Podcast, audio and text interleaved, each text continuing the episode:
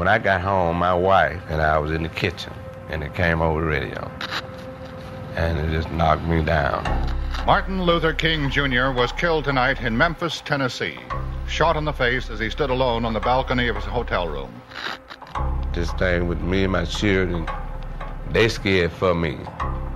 But the Lord told me not to worry. I want to tell this here.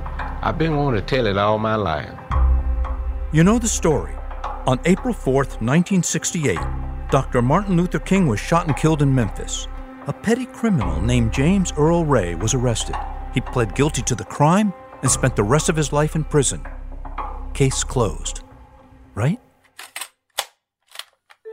One of the problems that came out when I got the Ray case was that some of the evidence, as far as I was concerned, did not match the circumstances. The authorities would parade, oh, we found a gun that James Earl Ray bought in Birmingham that killed Dr. King.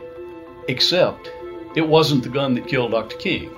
Since Ray didn't have a trial, the evidence against him was never tested by a jury, and witnesses with accounts that didn't fit with the official narrative never got a chance to take the stand.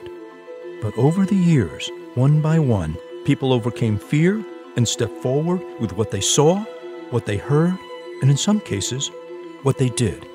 The plan was to get King to the city because they wanted it handled in Memphis where Daddy and them could handle it. I called the Union Hall. I said, it's a matter of life and death. I said, I think these people are planning to kill Dr. King.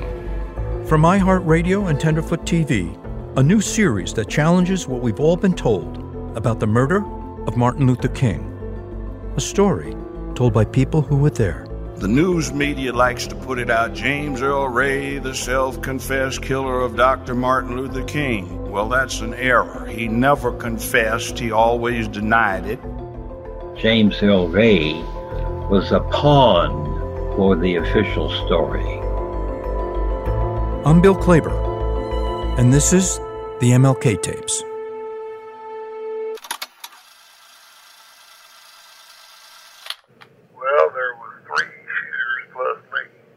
and I knew Ray didn't do the killing because I was looking at him when the shot was fired. I was the one who was